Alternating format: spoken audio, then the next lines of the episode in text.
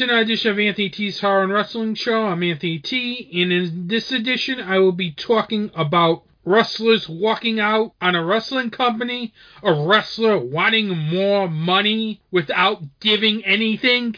I will be giving my thoughts on WrestleMania Backlash, since it took place in the great state of Rhode Island, aka Providence, Rhode Island, at the Dunkin' Donut Center. And in What's Anthony T Watching, I will give you my thoughts on Marvel's latest film, Doctor Strange in the Multiverse of Madness.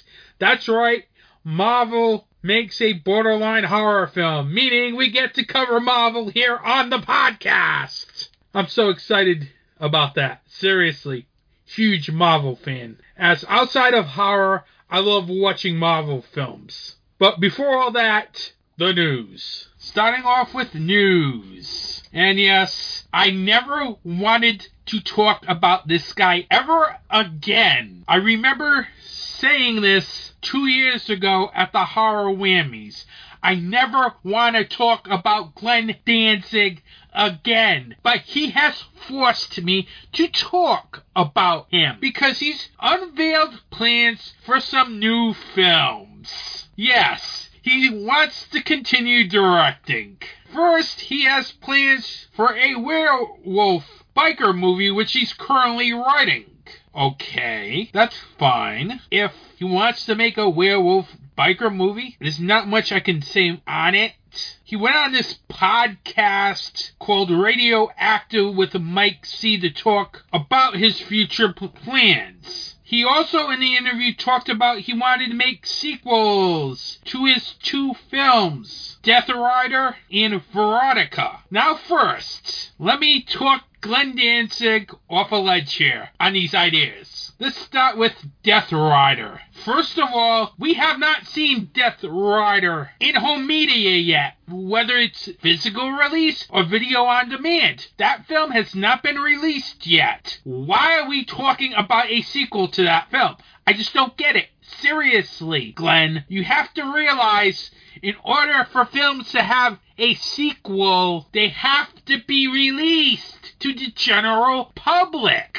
And I would like to see Death Rider in the House of Vampires before I make a judgment if we really need a sequel to this film. Right now, we don't need a sequel to this film because I haven't seen the film like many of you people listening. Because the film is not available on VOD or on DVD or Blu-ray. It's just I don't get Glenn Danzig wanting to make a sequel to a film that hasn't hit home media yet. He's getting way too ahead of himself. It's not like the film grossed millions and millions of dollars because that film, I can guarantee you, never grossed millions and millions of dollars. So I don't know why he's talking about a Death Rider sequel when we even haven't gotten to home video yet with that film. Or VOD for that matter. And then the one thing that really draws my ear is that he wants to make a sequel to Veronica. Please, for the life of me, do not make this film. That was one of the worst horror films I ever saw. And now he wants to make a sequel to Veronica. Who's gonna watch the sequel to Veronica? Because I can tell you, whoever tuned in to watch this film out of curiosity will not be watching the sequel, that's for sure. And I might be forced to watch the sequel because, well, I have to review everything, literally. And you are a topic on this podcast. So you're kind of forcing me to watch this film if you ever get that chance to make that film. Please do not make that film. Do not torture us by making more of your vanity projects. Because that's what Veronica was a vanity project, not a film. The film was made for one person and one person only, Glenn Danzig. And how can I trust Glenn Danzig to make an actual film when he just makes a film for only one person, Glenn Danzig? Will you just go back to making music, please? Get away from the filmmaking. Leave it to the professionals. Leave it to the up and coming filmmakers. Please do not make a sequel to Veronica or think about making a sequel to Death Rider in the House of Vampires before us people who rent movies on VOD and buy the Blu-rays and DVDs had a chance to watch it. Because it's telling me that you're just making films for yourself and yourself only. And that's not good filmmaking. It's just selfishness and torturing us viewers. In more rock stars wanting to direct films. Now take this as a rumor, meaning it may happen or it may not happen. As this news came out of BloodyDisgusting.com, Twisted Sister frontman Dee Snider went to Twitter recently, tweeted out the following Want to talk about a major distraction? My next scary movie, parentheses, I wrote and I'm directing, is greenlit and starts pre production in four weeks. In between, I've got three weeks pre planned vacation, two years ago before COVID, canceled twice. When I get home, I leave next day. Yes, yikes. That's right, he's doing another film. And here's the thing he's already directed a film. You have to go all the way back to 1998 when he directed the cult classic Strangeland. Now, that film was okay. I've seen this, but literally, I was surprised when I heard this announcement that D. Snider is doing another horror film. It's been about over, what, 24 years just about since Strangeland? And the surprising thing about this announcement is that it is not Strangeland 2, as he's been wanting to do that for like years. Make a sequel to Strangeland, but we are not seeing it now. Enough with Strangeland, back to the upcoming film at hand. And he's hooked up with a very interesting producer as Malik Akkad. You might know him. He's the guy who's produced the recent Halloween films with Blumhouse, you know, the David Gordon Green films. Now he's producing a film for Dee Snider. It's to be one of those films that I'll probably definitely check out because I kind of liked Strangeland. I think some of the faults of that film was the editing, but I really think Dee Snider did a very good job for a first time filmmaker. It wasn't the greatest film in the world. I don't mind having Dee Snider take another crack at directing here. I do mind Glenn Danzig because Glenn Danzig's Veronica is atrocious. Let's face it. I'm kind of interested in Dee Snider's new film, seriously. Now, there is no cast announced yet, but we all know the lead singer Twisted Sister will probably put out a film that will probably be creepy and more in the vein of Strangeland. So I have no problem with this at all, unlike Glenn Danzig. It'd be interesting to see how this film shapes up if the rumors are true. Moving on. Dan Stevens and Adam Wingard are reteaming together. Yes, it's happening. The Guest 2 is happening? Oh wait, bleep. Yeah, that's what I thought when I read the headline, and I found out Godzilla vs Kong 2 was the headline. As Dan Stevens is the first actor to be announced to be in Godzilla vs. Kong 2, which will be directed by Adam Wingard. This is coming from Deadline.com as they broke the news that Dan Stevens is set to lead the next installment of the WB's Monsterverse franchise, Godzilla vs. Kong 2. Adam Wingard is returning to direct with production slated to begin this summer in Australia. Why? Why? I am all for a Dan Stevens Adam Wingard reunion for the guest 2, not Godzilla vs. Kong 2.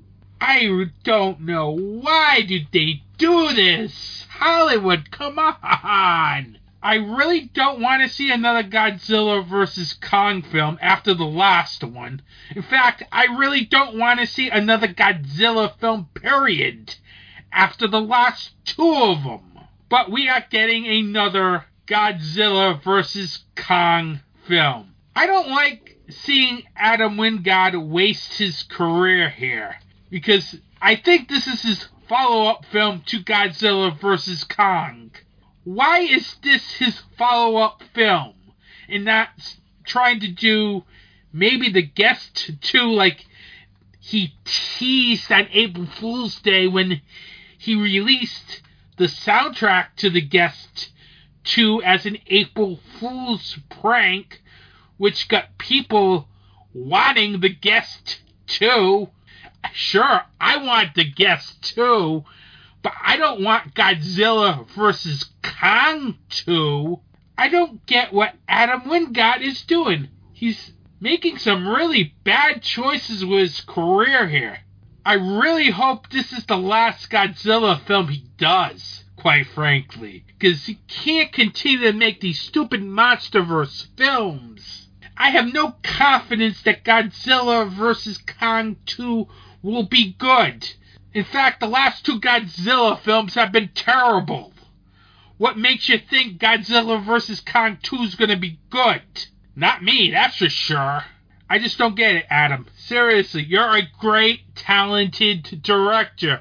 Why are you wasting your talents on Godzilla vs. Kong films? Please do another VHS film where you direct a segment, or do another slasher like You're Next, but not another Godzilla film please. And to also have Dan Stevens there, who's also a very good actor in this film, boggles my mind literally. You got the two people behind The Guest, which is a great film that people should check out, and quite possibly another crappy Godzilla vs. Kong film. Come on, Adam. I love you as a director, but can't be making Godzilla vs. Kong for the rest of your career. Please. You're way better than those films. You are. Why do you make the same stupid choices? Move away from the franchise. Do something different. Don't get pigeonholed into this Godzilla universe where for the next five to ten years you're doing big Hollywood blockbusters with scripts that are god awful. You're better than this, Adam. Seriously. That wraps up horror news. I'll be back with wrestling news. Hi, I'm Anthony T. And I'm director Andrew Duran, and we are the Two, Two from, from Hell. Hell. And we're putting Rated R back into podcasting. Every month we will be dropping an episode on the Dark Discussions Network. We'll be chatting about some of our favorite films, news, reviews, and maybe interviews. You can find Two from Hell on Apple Podcasts, Google Podcasts, Spotify, and other podcast providers. And don't forget to like us on Facebook and Instagram at Two from Hell podcast. Trust me, you're seriously not going to want to miss the show. Every day there's a family struggling with hospital bills to care for their sick child who is fighting an illness. There's a woman who is fighting breast cancer and is having trouble making ends meet while paying for their treatment and there are burn victims that are going through treatments to heal their deep wounds. There is a charity in the horror community that helps these people. Scares That Care is an organization that helps families deal with the bills for their child. They help women get the treatment they need to fight breast cancer, and they help people who are dealing with severe burns get the help they need to heal. Scares That Care is a 100% volunteer organization and 501c3 nonprofit charity that is dedicated to helping these people in fighting real monsters. To find out more information or to donate to Scares That Care, you can go to www.scaresthatcare.org. Every donation helps Scares That Care fight real monsters. Welcome back. Let's talk a little wrestling news here. Let's start off with WWE. And the fact that their women's tag team champions walked out on the company. Now, on the May 16th edition of Monday Night Raw, Sasha Banks and Naomi, who are the current women's tag team champions at this time of recording, walked out on the company. Now, this is what happened. As a lot of various sources have been reporting this. This started earlier in the day when WWE informed everyone that the main event of Raw would be a six pack women's challenge to determine the number one contender to Bianca Belair's Raw Women's Championship. The match was going to be Sasha Banks versus Naomi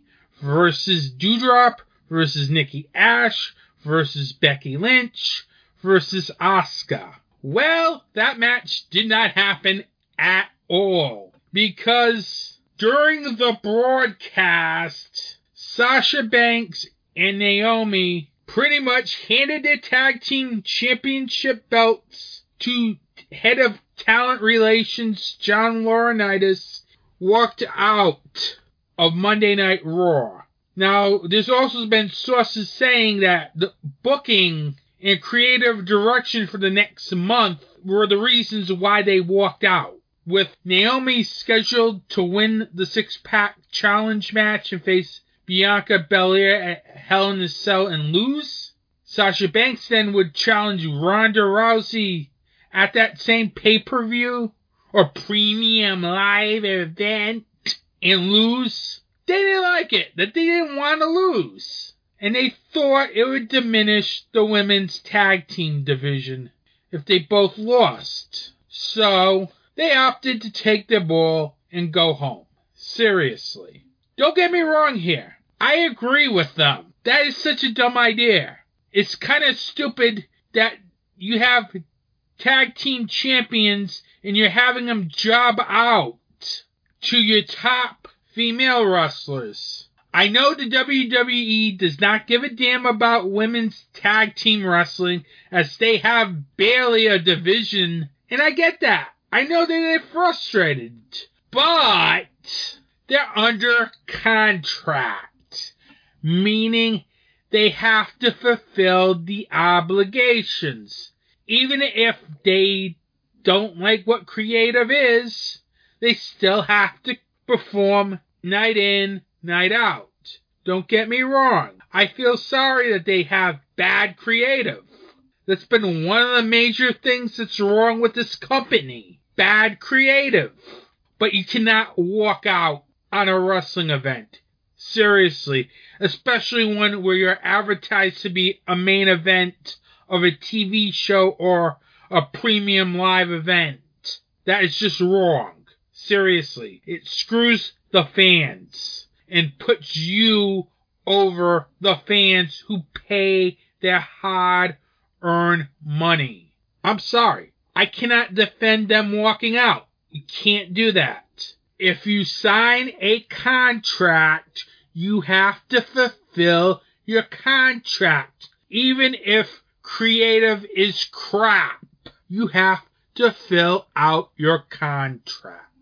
By walking out, it's very unprofessional and it screws the fans who paid to see you wrestle. I know it sucks that WWE has bad creative, but you cannot walk out on an event like that, especially one in which it's live television that makes it worse. Not only screwing the paying customers, you're screwing the people who are watching the program. And that is just wrong.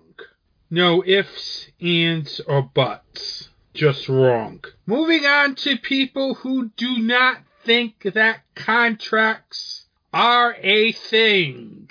According to Will Washington of Fightful's Grapsody podcast, MJF feels like he's worth more money than what he's getting paid, and he wants more money for nothing in return. According to a locker room source about Maxwell Jacob Freeman's contract, MJF wants to adjust the terms of his contract mid contract without giving anything. That's right, he wants to have a raise and not give anything in return. That's not how contracts work. If he did not like the contract that he signed before, he should have never signed the contract. Now, Tony Khan is willing to give him the raise, but there's a catch. He wants MJF there for a couple more years. Here's the thing to get something, you have to give something. In this case, if MJF wants more money, he has to commit to more years. That's the only way he's gonna get a raise. And quite frankly, it is ridiculous when people think that they're the big star and don't care about anybody else in that locker room. It's like you signed that contract, you for X dollars, you have to make that X dollars unless you want to get a raise and give something to get that raise. I don't get MJF's greed here. He wants a raise without giving anything. That does not work in any business. Seriously. If he did that in WWE, he'd be laughed out of the room by Vince McMahon. This is not going to be like WCW, where everybody runs the show. And Tony Khan is right in not giving MJF that raise.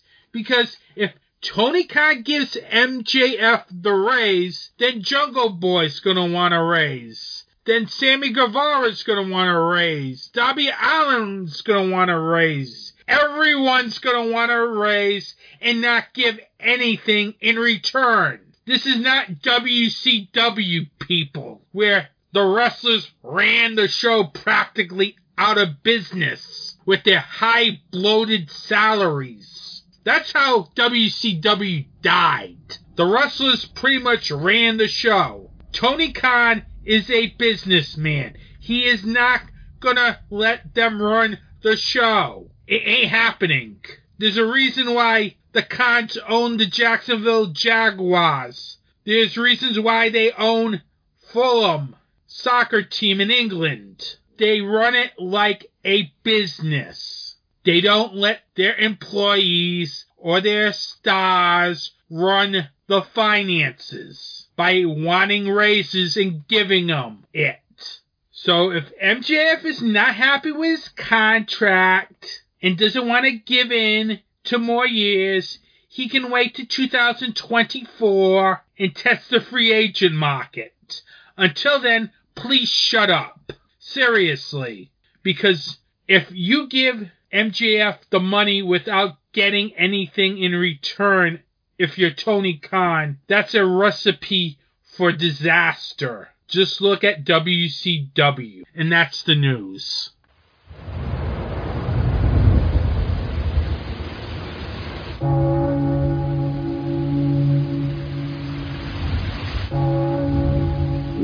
To Dark Discussions, your place for the discussion of horror film, fiction, and all that's fantastic. A weekly podcast where the discussion is about the most recent horror and genre films. Intelligent talk on a genre that deserves intelligence. A conversation between co-hosts discussing not only the film, but also the connotation that the directors and screenwriters are trying to articulate. When you want more than a review, listen to Dark Discussions.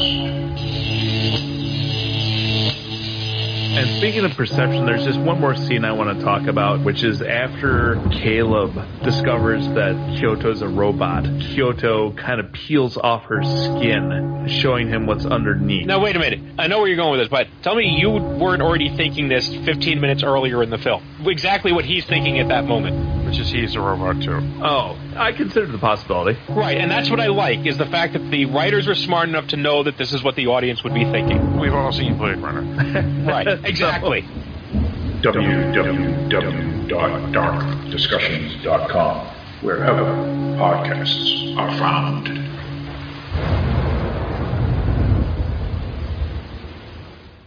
Welcome back. Now, yours truly usually doesn't review B level WWE pay per views. Because, well, I'm not going to sit there and watch like 8 to 12 shows a year from WWE. I'm sorry, I'm not going to do that. I got enough topics to run on this podcast. I only do two episodes a month on this podcast. So I only have enough time, plus I have AEW pay per views to talk about two on this podcast. Let's not forget those. So, yours truly decided to break form here because WrestleMania Backlash takes place in the great state of Rhode Island. And if it's taking place in the great state of Rhode Island, then it must be a major show. I don't care if it's a B level WWE pay per view or if people call it now premium live events. I don't understand why everything's now premium live events. I just want to go back to the pay per view days, quite frankly. But that's another story. So I had not much hope for this pay per view or premium live event. So I'm going to continue to say pay per view because, well, I'm old school. Sorry. That's the way I feel. But anyway, let's talk about WWE WrestleMania Backlash from the Dunkin' Donuts Center in Providence, Rhode Island. Now, this is a show that I really did not have much hopes for literally. Because quite frankly i just did not care for this card because a lot of them are just rematches from wrestlemania. In fact when i think of it only like two matches from WrestleMania Backlash are new matches. The main event in Baron Corbin versus Madcap Moss. Everything else happened at WrestleMania. I hate it when that happens. I like a fresh card, not a rehash. And this pay per view only had six matches, too. That's for a pay per view very light on the matches. But then again, that's probably a good thing considering how WWE screws up everything. With having six matches, it gives them less matches to screw up. Meaning, if they screw up the majority of the matches, the pay per view pretty much sucks. Let's start off this card. It started off very well, I have to admit. Cody Rhodes versus Seth Rollins in a rematch from WrestleMania.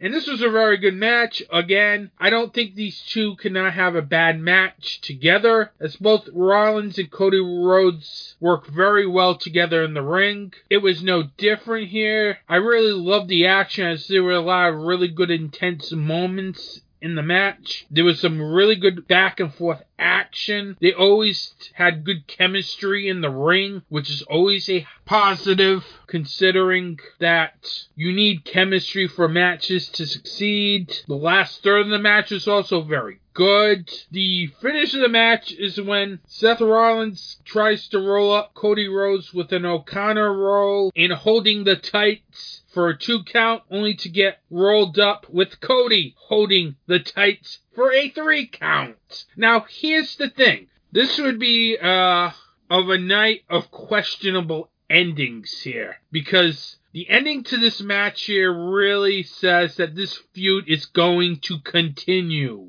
I don't think this feud ends with Seth Rollins getting rolled up with Cody holding on to the tights for a three count. I just don't see that feud ending. And you can say that with a lot of these matches. As a lot of these matches on this card felt like you could say the feud continues. And it's like, I like some resolution here. Seriously. But any case, this was a, a good match. Very good way to start off this premium live event. I'm going to try to say premium live event. Then we got to Omos versus Lashley. Yeah, that's how much I thought about this match. I thought this was very boring to watch. Why is Omos on pay per view or premium live event? Seriously, why? He's not getting any better in the ring. And it just shows as this match like went around 10 minutes. It should have been shorter. Seriously. I can't stand seeing Omos in the ring. Lashley tries his best to get a good match out of Omos, but he doesn't, unfortunately. It's just that Omos is just kick, punch, has no charisma whatsoever. He's very boring to watch. And when you have talent like Damian Priest, Finn Balor, Ricochet, Austin Theory not on this pay per view, and Omos is on this pay per view. In fact, Omos has been on a pay per view on a constant basis. And I don't see what Vince McMahon sees in Omos because what I see is a generic wrestler who needs to go down to NXT. I just don't get it. They replaced Braun Strowman for this. And I keep saying this every time I talk about a WWE pay per view in which Omos is a part of. He's just too generic of a wrestler. He's not over with the fans. MVP's not going to save him. Sure, MVP's great on the mic, but but he can only take him so far because literally if Omos can't get over with MVP, then there's no hope for this guy. Seriously. And he's still not getting over. He's still boring to watch. The match pretty much ends where when Omos runs Lashley into the post, referee's distracted, MVP uses his cane to hit Lashley, Omos hits his finisher for the win, the feud continues. I feel sorry for Lashley to be, be put in this feud. Seriously. Lashley is being wasted with Omos. At this point, I don't think anybody can get Omos over. He needs to go down to NXT to learn. It's like Vince McMahon rushed Omos way too soon, and it's showing. The guy has no charisma, and the guy has just a basic move set, like something from the 1980s. It may work in the 1980s, but it's not going to work in 2022. I'm sorry. Wrestling fans do not like wrestlers that have basic move sets and lack of charisma.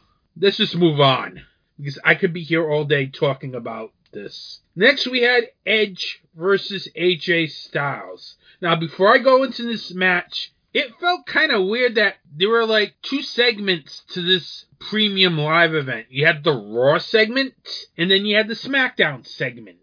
The first three matches on the card were all Raw matches, which was kind of weird, but then again, they only had one table out at ringside because, well, they sold out the Dunkin' Donuts Center in Providence, Rhode Island. So I can understand that logic to open up more seats, probably. AJ Styles versus Edge was another very good match from the two of them, and I really thought that was match of the night. I like how they really worked on the ring psychology with AJ Styles with his hurt arm, with the way that each of them were wrestling. There's a lot of good in ring work here. I also like the character work of both people here in this match. As you have AJ Styles struggling to beat Edge with pretty much one arm, and you have Edge really becoming more demonic. And I also love the way he wrestled in this match, as it was more methodical pace. Now, the end of this match happened when Damian Priest stood at the entrance way. Remember, he was banned from ringside.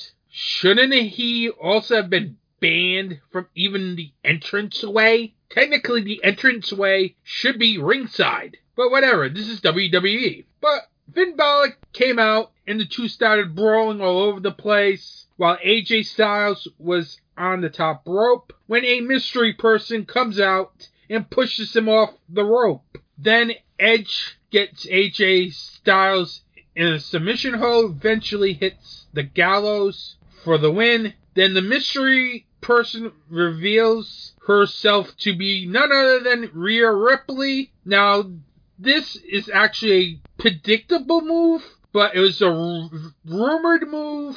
I was expecting Chopper the, at this spot, but Rhea Ripley, if she was also rumored to be in the group anyway, that was kind of a good move. Actually, adding her to the group gives the, the stable more credibility as a stable and not just like a two man group. It's interesting where this goes next.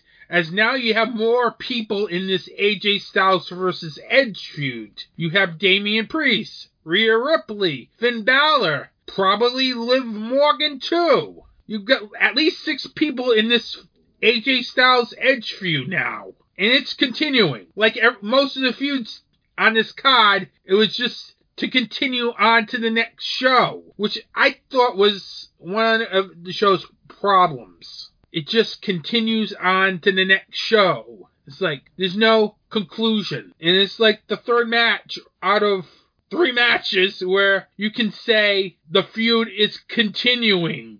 Well, at least they're doing long term booking. Now we move to the next match Charlotte versus Ronda Rousey for the SmackDown Women's title. Now, this was surprisingly a good match, as I was surprised I enjoyed this match, considering I did not enjoy their WrestleMania match at all. Most of it had to do with the fact that this match went all over the place. They were brawling all over the place, had a good kendo stick spot in it. You had people chanting for tables even though no tables was used in this match. In all of that craziness and brawling, there's actually some good wrestling and some good drama at the end of the match with everything. The match ends when pretty much Charlotte goes to taunt Ronda Rousey. This gives Ronda the opportunity to put one of Charlotte's arms through the chair and put in the armbar and eventually getting Charlotte to say I quit and become the new SmackDown Women's Champion. This was a good match and much better from their WrestleMania match and hopefully this concludes their feud. As that's probably the only match where I could probably say that feud has concluded. Next up, you had Madcap Moss versus Happy Corbin in a very boring match. Like almost in Lashley, I did not care for this match at all. Even worse, I did not care for either wrestler in this match. This match felt very basic. No charisma from either wrestler. It felt like the life was sucked out of the Dunkin' Donut Center watching this match. Very boring. Not into this at all. Match ends when Madcap Moss hits a sunset flip out of nowhere. I just want this feud to end, please. Knowing WWE, this feud's probably continuing. And finally, the main event. The bloodline of Roman Reigns and the Usos versus RK Bro and Drew McIntyre. This was a very good match to end the show. In fact, this would be a very good TV main event. And I'm putting it lightly as a television main event here because a pay per view or premium live event should have the world title or the universal title defended on. It is ridiculous that that title didn't get defended in Providence, Rhode Island. But with that said, this was a very good match. It was chaotic from start to finish. The match ended when Matt Riddle hit an RKO from the top rope. Then Roman Reigns got in the ring to spare him for the three count. This was a very good match. Now, here's the problem I had with this match there's no clear path to who's challenging Roman Reigns next. That's a problem. Seriously. This match should have ended with either Drew McIntyre or Randy Orton pinning one of the Usos, then either on the next SmackDown or the next Raw, challenge Roman Reigns for whatever title that show has. But no, Roman Reigns has to pin somebody, and now we don't know what the title picture looks like going into Hell in a Cell. Seriously, this would have been a good spot to clear up the WWE Championship or the Universal Championship title picture. But we didn't hear at WWE WrestleMania Backlash, as we still don't know who's challenging for the title next. And it is ridiculous, seriously, that there is no challenger coming out of WrestleMania Backlash. Now we're on to Hell in a Cell. I can tell you we're probably going to get AJ Styles versus Edge inside Hell in a Cell. I don't know what we're going to do for the title picture for Hell in a Cell, as this pay per view should have made that title picture clearer. Instead, it's still the same. Overall, this was a good show. Don't get me wrong. I had a good time watching this show, but there were two major problems with the show. The fact that most of the matches ended with the feeling that the feud will continue. As you had at least three or four matches on this card in which I had the feeling the feud will continue. There's like no final resolution. It's like we're building everything towards money in the bank now. Might as well, since we're almost there. And there's no clarity in any of the heavyweight title pictures. It's like Roman Reigns is holding two belts and there's no worthy challengers. This makes no sense. Wrestling has to have challengers for its world title. I don't know what WWE's doing. Maybe they set up a challenger for Roman Reigns either on Raw or SmackDown, or do we do another six man tag of Hell in the Cell? I don't know. Seriously, what the world title picture is after WrestleMania Backlash. And you don't want confusion with that after leaving a pay per view. But you have feuds probably continuing in a world title picture that's unclear. Overall, this is probably a 3 out of 5 show. There were some very good matches, but the fact that literally most of the matches literally had the feel that the feud will continue. The WWE World title and the WWE Universal title pictures are so unclear. I'm probably right in giving this a 3 out of 5 show. This was a good show wrestling wise for the most part, but it's just the booking. Just I don't get the booking in this promotion. Seriously. You have no challenges built for Roman Reigns. And coming out of this pay per view, there's literally at least four matches where the feud is going to continue. Because I have a feeling Cody versus Seth is going to continue. Definitely AJ versus Edge will continue.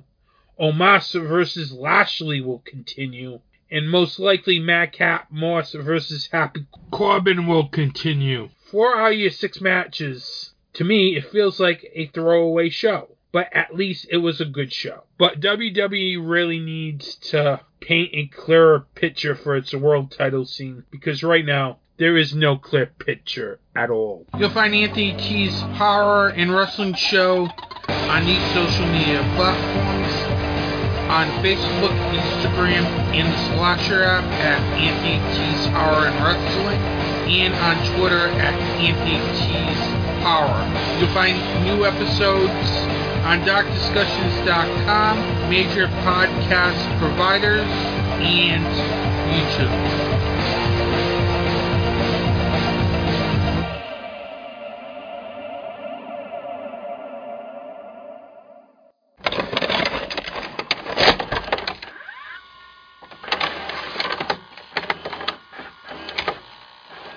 Please note the following review may contain spoilers. What's Anthony T watching this episode? Well, yours truly hadn't been in a movie theater for over two years. That's right, I've literally stayed away from the movie theaters due to the COVID pandemic and everything. So, I was literally waiting for the right movie to hit theaters and the fact that there was a new cinema over in the Rhode Island area called Apple Cinemas in Warwick, Rhode Island, which opened a couple months earlier that I wanted to check out too. So I was literally waiting for the right movie to go back into theaters at the Apple Cinemas in Warwick, Rhode Island.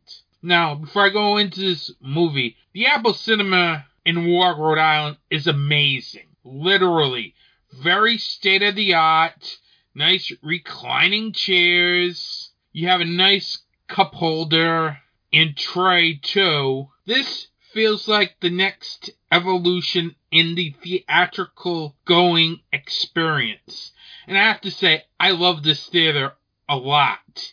Even though the place is not fully done, they only have like six screens at the moment. But still, it was nice to go into this building for the first time. Love the nice electric boards on each side displaying posters from films instead of having the usual poster you would see going past the hallway. It's just so neat, so state of the art. I love this place. I can't wait to go back to this place to see future movies, quite frankly. It's a great place. Now, enough with that. Theater, this talk Doctor Strange and the Multiverse of Madness, the first Marvel film to be reviewed on this podcast. Now, going into this film, I was very excited for this film because literally I am a huge Marvel fan. Besides being a huge horror fan, I love watching Marvel films. I've watched every one. I've owned every film on Blu-ray with the exception of Eternals, which is quite boring. So I'm just waiting for the price to go down before I buy it. But so when I heard Doctor Strange in the Multiverse of Madness was coming out, I could not wait for this film, literally. And I have to say, I enjoyed this film a ton. Now, before you go and see Doctor Strange in the Multiverse of Madness, I would really highly recommend that you subscribe to Disney Plus and watch the excellent WandaVision series because that series leads right into this film without giving any spoilers away because quite frankly you need to see this series in order to know what's going on and why this happened. I'm already getting too spoilery on this. But definitely check out WandaVision before you go see Doctor Strange in the Multiverse of Madness because you definitely need to see that. It, to me, is required just to get the backstory of what's about to happen in this film. Because once this film starts going, because there's no slowing down in this film. So, for any character development to why X characters act, acting that way, go back to the series and watch that. But I'm giving way too much away. I apologize if I'm giving spoilers. But I have to admit, this was a very good Sam Raimi film. This was borderline R. I was surprised at the amount of blood that was used in this film. And a lot of really dark themes that could give this film an R rating. But I have to admit, one of the things that Sam Raimi does very well here is he manages to make sure he gets very good lead performances. As I really liked the lead performances from Benedict Cumberbatch and Elizabeth Olsen in this film. As both of those actors did a very good job in this film. They really carried this film. I like the fact that you get to see the struggles that each of these two characters are going through through different ways, which I will not get to because, well, I'm just giving it away. I can't give this away. Seriously. I will not give it away. It's one of those films you have to see, but both of these characters are facing a certain dilemma. Another thing that I loved about the direction was the fact that Raimi does a really good job with the way he directs the action scenes in this film. The action scenes are just crazy in this film. Whether it's the scene with the Illuminati, whether it's the scene in the beginning of the film, or the scenes at the final act, everything had an intense and dark feel to it that really you could say straddles the line of PG 13 and R. Because I never thought I would see a Marvel film straddle that line, but Sam Raimi does that very well. See Drag Me to Hell if you want an example of how he straddles the PG 13 R rating.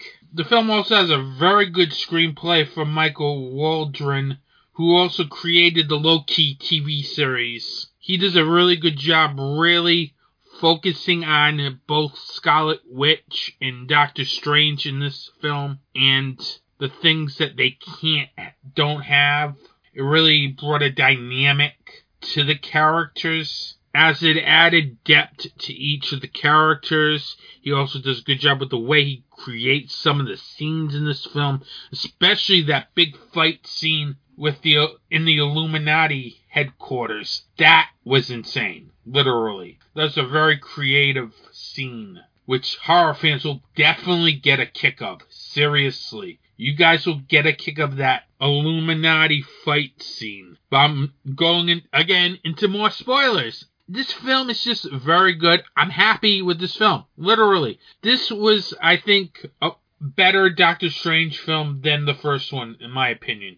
Maybe because it appealed to me more as a horror fan, but this really did a very good job balancing this horror, fantasy, action aspects while also keeping true to the whole MCU universe that's going on for like 20 some odd films now, as it's been a while since the MCU has been around, literally. And it also has a great Bruce Campbell cameo and post credit scene. I know people are bitching about the post credit scene. I liked it, seriously. Just after this two hour film where it was very dark, very violent. I really kind of liked that the post credit end scene left you feeling good. I'll just say it that way. Love Bruce Campbell. I'm sorry, he's just the best. Seriously. But anyway, definitely check out Doctor Strange in the Multiverse of Madness. But if you're gonna check this film out, definitely subscribe to Disney Plus and watch WandaVision first because if you don't watch WandaVision, you may be taken out of this film very quickly. So, I really highly recommend you watch WandaVision before watching Doctor Strange in the Multiverse of Madness, as this was a very entertaining and action packed film from start to finish. Don't forget you can check my new podcast out, Two from Hell, as the first episode of Two from Hell is out, as I join director Andrew Durant as we chat about our three favorite Rob Zombie films, plus our time at Monster Expo. Our first episode is out already on major podcast providers and here on the Dark Discussions Network. We're already working on episode two where we talk about guilty pleasure films and the latest horror release, Firestarter. That'll be next month's episode, so keep an eye out for that. You can find out more information on that podcast on social media at Two From Hell Podcast on Facebook and Instagram. Please subscribe and like that podcast. Also, don't forget to subscribe and like Anthony T's Horror and Wrestling Show over on Facebook and Instagram at Anthony T's Horror and Wrestling, on Twitter at Anthony T's Horror, and we're on major podcast providers and darkdiscussions.com and YouTube as well. If you liked what you listened to, don't forget to like and subscribe to the podcast, leave comments. With that, I want to thank you for listening to this podcast. Have a good day. Support indie wrestling and support indie horror.